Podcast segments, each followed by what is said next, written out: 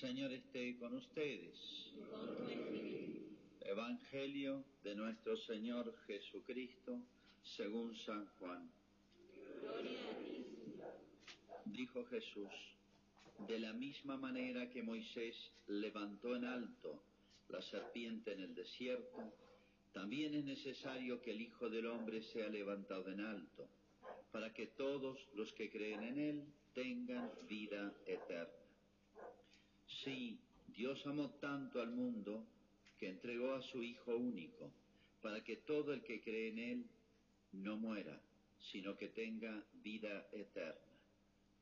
Porque Dios no envió a su Hijo para juzgar al mundo, sino para que el mundo se salve por Él.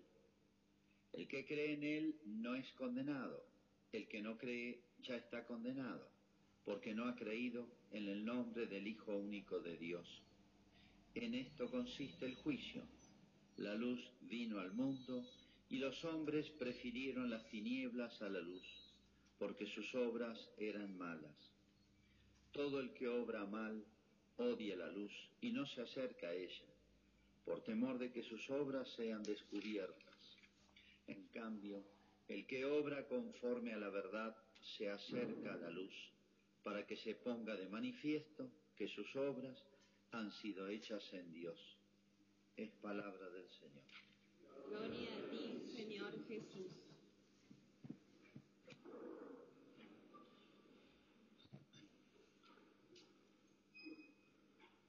Estamos, lo sabemos todos, en este tiempo llamado de Cuaresma, que son 40 días de preparación para entender un poquito más lo que llamamos el misterio de Cristo. Y no solamente de Cristo, el misterio de su persona, sino de su obra. No es fácil entender a Cristo. No es fácil entender a Cristo. Sí es difícil conocer a una persona que tenemos al lado nuestro. Mucho más este ser tan especial, por eso se llama misterio de Cristo, porque excede todas nuestras posibilidades. Aunque nos dediquemos toda la vida a estudiarlo, siempre será un misterio, o sea, será más lo que no conocemos de Él que lo que conocemos, por ser tan grande, no por ser tan opaco, turbio, doble, oscuro, o de una psicología extraña, sino por ser tan grande.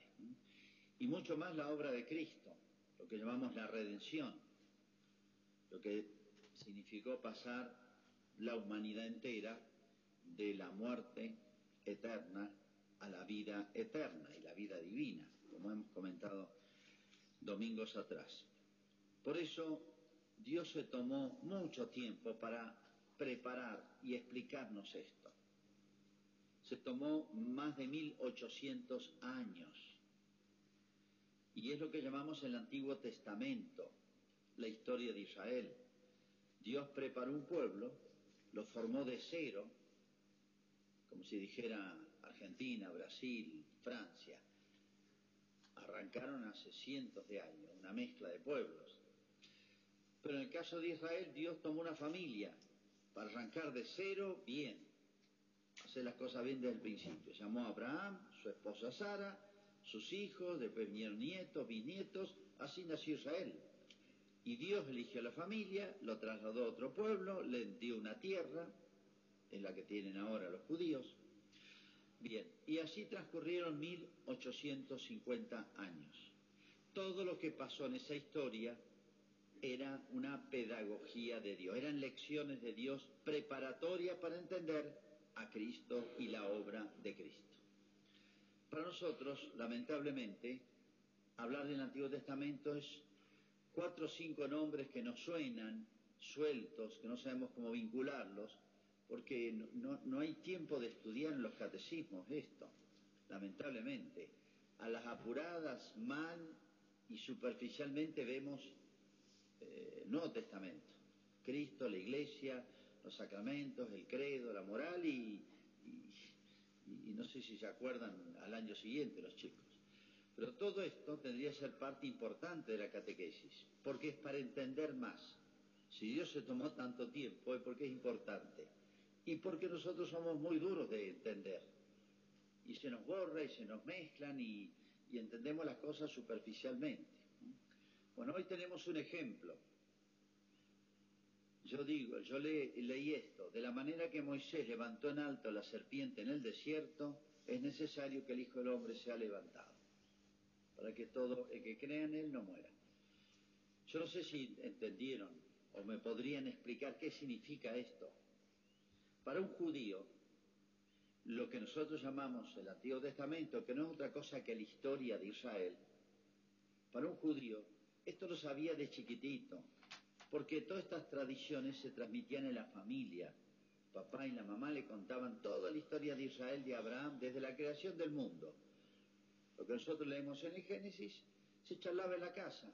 Como no había internet, no iban los chicos al hockey, ni estudiaban inglés, ni tenían otras actividades que hoy llenan la vida, que distraían. Bueno, entonces había mucha tradición oral. La escuela era la casa, ahí se aprendían todo lo importante de la vida. Y estos temas los sabía un chico de 10, 12 años, nos podría explicar a nosotros todo. Y es lo que debiera hacer hoy. Mi madre nos leía de chiquititos, todos los días, pedacitos de la historia de Israel. Yo lo sabía de chicos. Cuando fui al seminario me sirvió para rendir varios exámenes eso. Pero mi madre me los leía y nosotros nos fascinaba en la casa. El próximo capítulo es como una telenovela, que uno queda enganchado para el próximo capítulo. Bueno, y así era todo, y bueno, y después mi madre nos ambientaba, como a un niño hay que ambientarle los hechos, ¿no? Bueno, eso debiera ocurrir hoy también, en las casas. Pero bueno, bien, los chicos acá no saben ni hacer la señal de la cruz. Entonces, digo para que lo pensemos esto, ¿no? Como hemos perdido lo que es, o lo que debiera ser normal. Bueno, pero vamos al tema. De la manera que Moisés levantó en el desierto. Un judío esto lo entendía perfectamente. ¿Y por qué se tomó ese trabajo Dios de 1800 años de historia, donde pasaron muchas cosas, muchos personajes, muchos episodios? Dios creó en Israel muchas instituciones. ¿Por qué todo esto? Porque a través de las cosas visibles podemos entender las cosas invisibles. Somos así. Es difícil entender cómo es Jesús si no lo vemos. Vemos películas de Jesús, pero ese no es Jesús. ¿Qué es la fe? Hacer un acto de fe. No es tan fácil entender, porque no se siente. Yo sé, si como, sé lo que es comer. Si duermo, sé lo que es dormir. Si tomo un vaso de agua, sé, lo siento. Veo sus efectos. Pero hacer un acto de fe no se siente nada. Entonces, no es fácil entender las cosas espirituales, y por eso Dios constantemente hace la comparación con cosas sensibles, perceptibles por los sentidos. Y para un judío estas historias eran muy claras. Aquí hay dos que han aparecido en las lecturas de hoy. Vamos a abreviar un poquito. Como levantó Moisés la serpiente en el desierto. Como ustedes saben, Moisés es el gran personaje de Israel, porque Dios lo tomó a él. Conoce la historia de Moisés, supongo, aunque sea por la película esta que hicieron.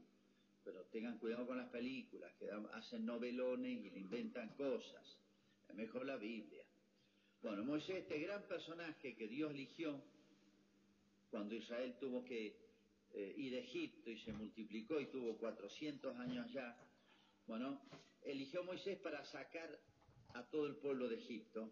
Lo llevó al Sinaí, que es una montaña, donde Dios, a través de Moisés, le comunicó a Israel todo lo que debía hacer, lo que llamamos hoy la ley, lo que llamaríamos hoy la Constitución, el Código Civil, el Código de Comercio, el Código Penal, toda la ley religiosa, litúrgica, etcétera, todo, se lo dio a través de Moisés. Por eso Moisés es el personaje de Israel.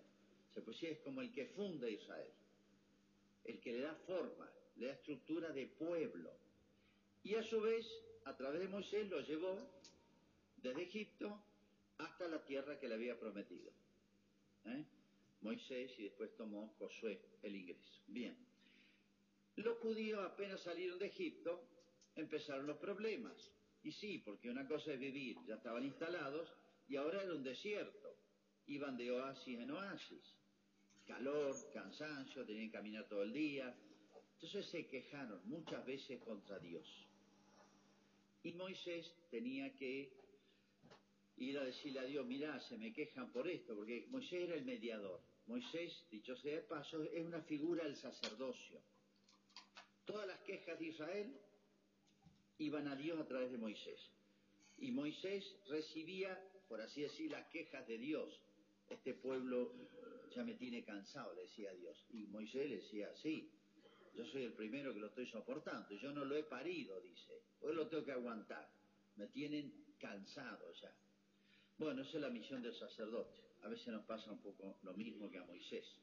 Pero bueno, Moisés intercedía, Señor, denle paciencia, son muy burros, son duros de corazón. Entonces Dios los perdonaba. A través de Moisés se comunicaba Dios con el pueblo y el pueblo con Dios. En una oportunidad se quejaron fuerte contra Dios y mal. Miren que acababan de ver milagros, las famosas 10 plagas de Egipto, cosas impresionantes. Habían visto milagros, pero parecía que no le entraban balas. Se quejan contra Dios, entonces Dios le manda serpientes, unas serpientes que había en el desierto, unas venenosas, que los picaban a los judíos y se morían. En un cierto tiempo, a ciertas horas, se morían. Entonces se preocupó el pueblo, se asustó, empezaron a morirse. Y entonces le pidieron a Moisés, por favor, pedirle, decirle a Dios que estamos arrepentidos, que hemos hablado muchas macanas, que esto, que el otro, va. Fue Moisés, le pide perdón a Dios en nombre del pueblo, que va a reparar, que se va a arrepentir, etcétera, etcétera. Entonces Dios le dice a Moisés, bueno, hagan una serpiente de bronce, que ellos sabían trabajar esos metales, pónganla en un lugar. Y todo aquel que se acerque y mire la serpiente de bronce, como un medio que les ponía Dios para salvarse, si ha sido picado por una víbora, no se va a morir. No se va a morir. Bien, hacían eso, entonces se salvaban los que miraban la serpiente de bronce. Esa serpiente de bronce y este episodio representa a la humanidad, y la serpiente de bronce es Cristo. Es una figura de Cristo. Entonces, cuando vino Cristo, y un judío que conocía esta historia, podía entender mejor lo que era mirar a Cristo, o tener fe en Cristo, que es casi lo mismo. Es como mirar y adherir a Cristo.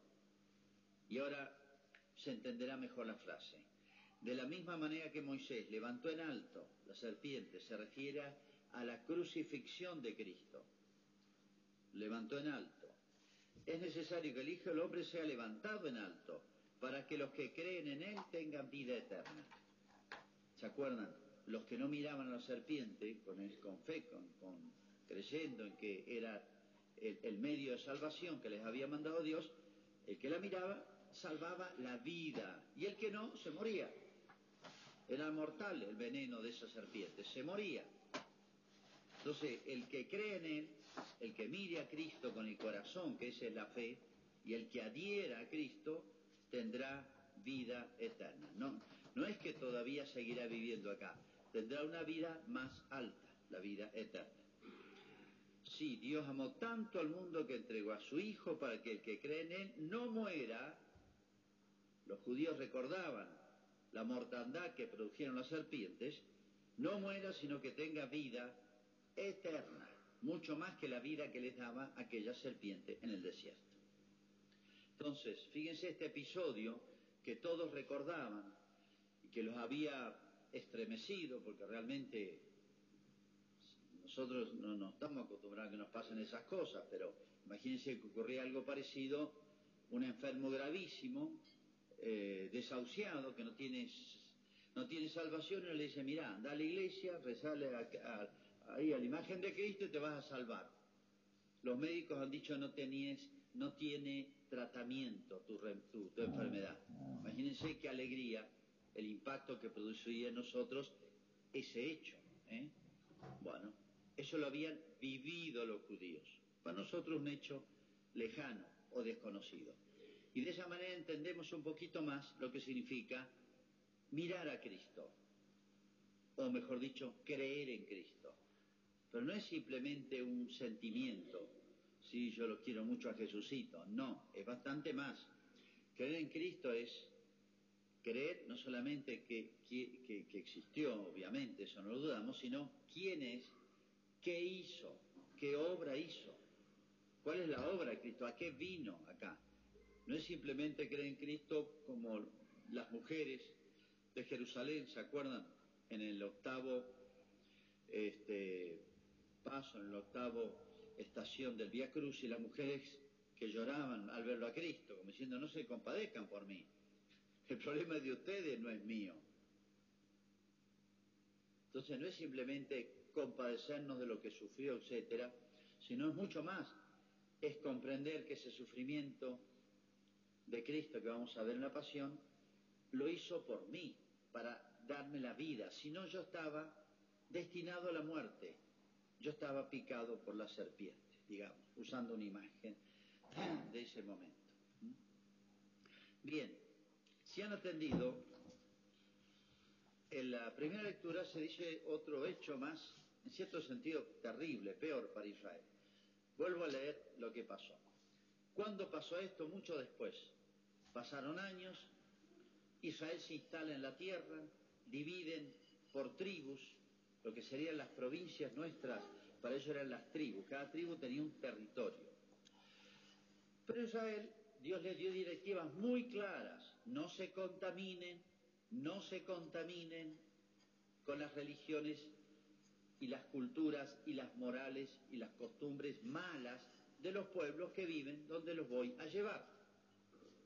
Israel hizo lo contrario. Pasó en los años, pasaron 500 años. Instalados ahí, de a poquito se fueron instalando, les fue bien, se instalaron bien, tuvieron un reino próspero con David y Salomón, pero se fueron contaminando hasta que un rey se casó con una mujer de otra religión y echó a perder casi todo Israel. Bueno, la historia es muy larga. Poquito a poco fueron abandonando a Dios, a pesar de todo lo que había hecho Dios por este pueblo. Y acá describe en unos renglones la situación de Israel. La vuelvo a leer. Todos los jefes de Judá, o sea, la clase política, los sacerdotes, la clase religiosa y la multitud del pueblo, todos, o sea, todos, como diciendo acá todos son responsables, multiplicaron sus infidelidades. Siempre, cuando cae uno, cae otro. Si tenemos malos gobernantes, es porque el pueblo es malo, porque de ahí salen. Si tienen malos curas, si nosotros somos malos curas, bueno, salimos de la familia, de esta tierra, no venimos de otro planeta. Así que, y si hay pocos curas, bueno, acá en nuestra diócesis hay mucho, pero en otros lados no hay. Es porque las familias no dan. No hay espíritu religioso y a nadie se le ocurre ser sacerdote, o Dios no inspira, no da vocaciones. O sea, uno dice, uy, qué mala clase política. Bueno, somos nosotros los culpables. Son iguales que nosotros, salen de entre nosotros, son hijos de nuestra familia, se forman en nuestra escuela, hacen lo que a nosotros nos gusta. Es eso, somos parecidos. Vale para los curas, vale para los políticos, vale para la sociedad. Imitando las abominaciones de los paganos, los pueblos vecinos, Dios justo quiso preservar a Israel, formar a Israel, corregir, iluminar, guiar a Israel. Se contaminaron hasta el templo que el Señor había consagrado a Jerusalén. O sea, echaron a perder hasta la religión, lo más sagrado. El Señor, el Dios de sus padres, les llamó la atención constantemente por medio de sus mensajeros, los profetas. Eran personas iluminadas por Dios que le decían, esto anda mal, por esto, tienen que hacer esto. Porque tenía compasión de su pueblo y de su morada, de su templo. Pero ellos escarnecían a los mensajeros de Dios, despreciaban sus palabras, ponían en ridículo a sus profetas, a casi todos los mataron. Hasta que la ira de Dios, hasta que Dios se enojó. ¿Se acuerdan? Domingo pasado, Dios se enojó, Jesús se enojó. La ira del Señor contra su pueblo subió a tal punto que ya no hubo más remedio. Y entonces ocurrió un episodio que lo lo dejó marcado, Israel lo traumatizó para siempre.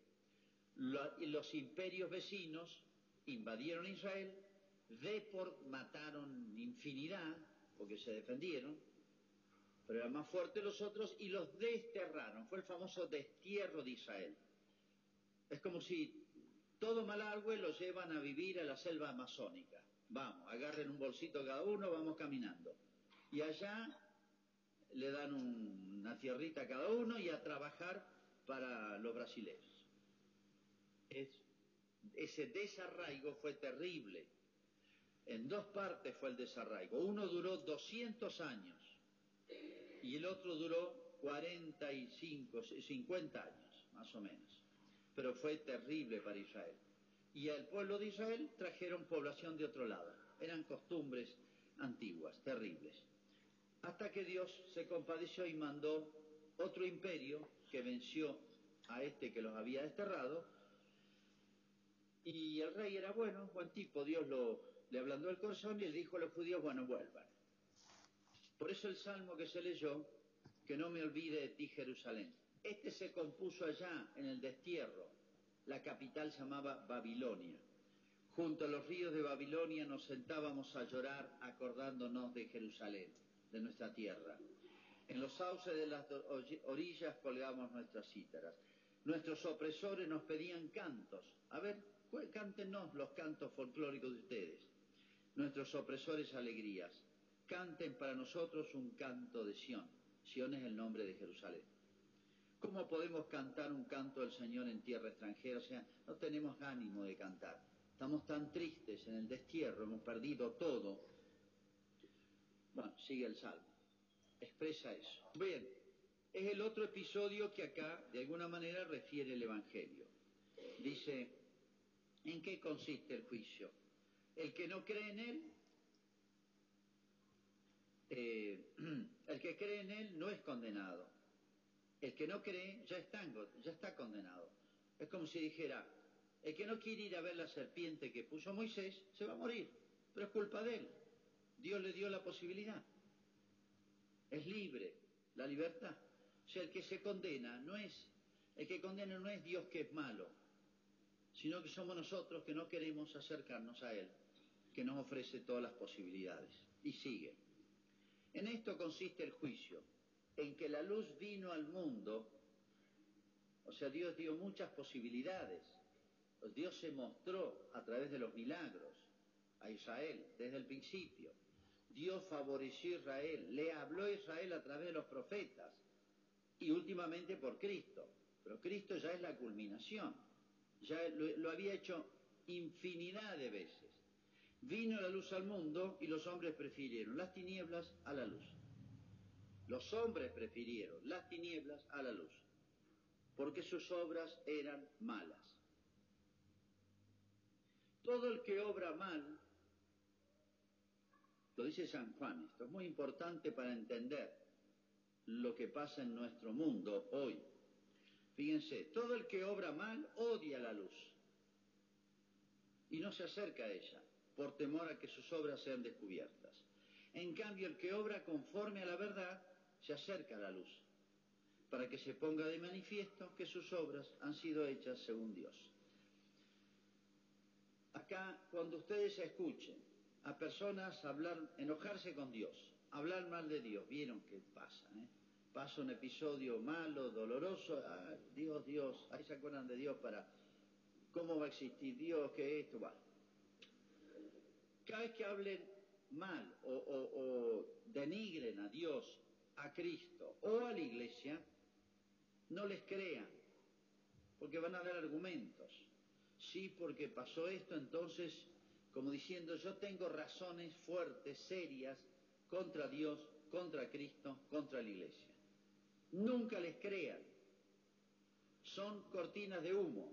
Cuando una persona tiene el corazón malo, no va a decir, yo soy el del corazón malo. Siempre le echo la culpa a otro de cuando obro mal. Le va a echar la culpa hasta Dios, o a la Iglesia, o los curas, o fíjate que aquí, que próbolo, que...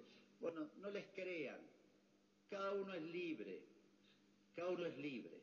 Entonces, cuando una persona peca contra la luz, como se dice, o sea, contra Dios o las obras de Dios, en realidad está escondiendo, no está confesando, no está siendo sincero y no está diciendo la verdad. ¿Cuál es la verdad? Mis obras son malas, mi corazón está podrido, estoy picado por la vida, estoy envenenado. Y por eso me fastidia la luz. Decía San Agustín, la misma idea, de otra manera, dice, para los ojos sanos la luz es hermosa y agradable, para los ojos enfermos la luz es molesta. Cuando los ojos están sanos, le agrada la luz. O sea, cuando el corazón es bueno, recto, sano, noble, limpio, etcétera, el corazón del hombre busca la luz, busca a Dios, busca a Cristo, que es la luz, y lo encuentra en la iglesia. Acá lo dejó. No me refiero al templo, sino la iglesia católica universal. Pero a los ojos enfermos, o sea, cuando el corazón está enfermo, le molesta la luz. La culpa no la tiene la luz. La culpa lo tienen los ojos que están enfermos. Eso le pasó a Israel. Estaba enfermo. Y bueno, Dios le mostró su enfermedad, pues ya no había manera. Le mandó profetas, lo denigraron, los mataron, los ridiculizaron. ¿Cómo se ridiculiza hoy las cosas de Dios, la ley de Dios, la iglesia? ¿Ves que hay alguna noticia de un cura que es una macana en algún lado? La pasean por todo el mundo. Hay infinidad de actos heroicos todos los días, generosos, de sacerdotes, de religiosas, de católicos, de familias. Nunca tienen publicidad. Entonces, los denigraron, etcétera. Y bueno, dice, yo, es como si dijera, yo hice todo lo posible para que sientan, tomen conciencia de lo mal que obran. Permitió que los países vecinos los invadieran, los mataran y a los que quedaran se los llevaran desterrados. Esa experiencia terrible que tuvo Israel, que no se olvidó jamás. Qué terrible es vivir en el destierro. No tenemos ganas ni de cantar nuestros cantos en tierra extranjera. Bueno, esos castigos de Dios, hechos históricos que los judíos se estremecían al escucharlo, y al escuchar los niños escucharían de sus padres, sus abuelos, estas historias, eran pedagógicas, eran para enseñarles que no se juega con las cosas sagradas, no se juega con las cosas de Dios, como estamos haciendo ahora en este tema que ya es tan público. Se va a discutir sobre la vida y la muerte de niños inocentes e indefensos. Un país que ponga en discusión este tema es un síntoma gravísimo. Es un síntoma gravísimo. Hay temas que no se discute. Es como si mañana nos podemos discutir. Bueno, los mayores de 60 años los vamos a faenar y los vamos a enlatar para comer, porque hay hambre en el mundo. Uno dice, qué barbaridad, eso no se discute. Y sí, es obvio. Hoy discutimos lo obvio. Este tema no debiera ni llevarse a discusión. Que un país lo lleve a discusión. Y estamos temblando a ver qué resultado va a tener. Es un síntoma gravísimo. Es lo mismo que pasó con Israel. Se corrompieron todos y bueno, no entendieron el lenguaje de los profetas. Me llegan WhatsApp, se han hecho manifestaciones, se van a hacer de todo por todos lados, pero dice, los despreciaron, entonces bueno, me queda la última, un castigo. El castigo sí, ahí se escucha, porque nos duele, nos toca. Que Dios nos lo mande un castigo a la Argentina y al mundo por lo que está pasando. Esto es gravísimo.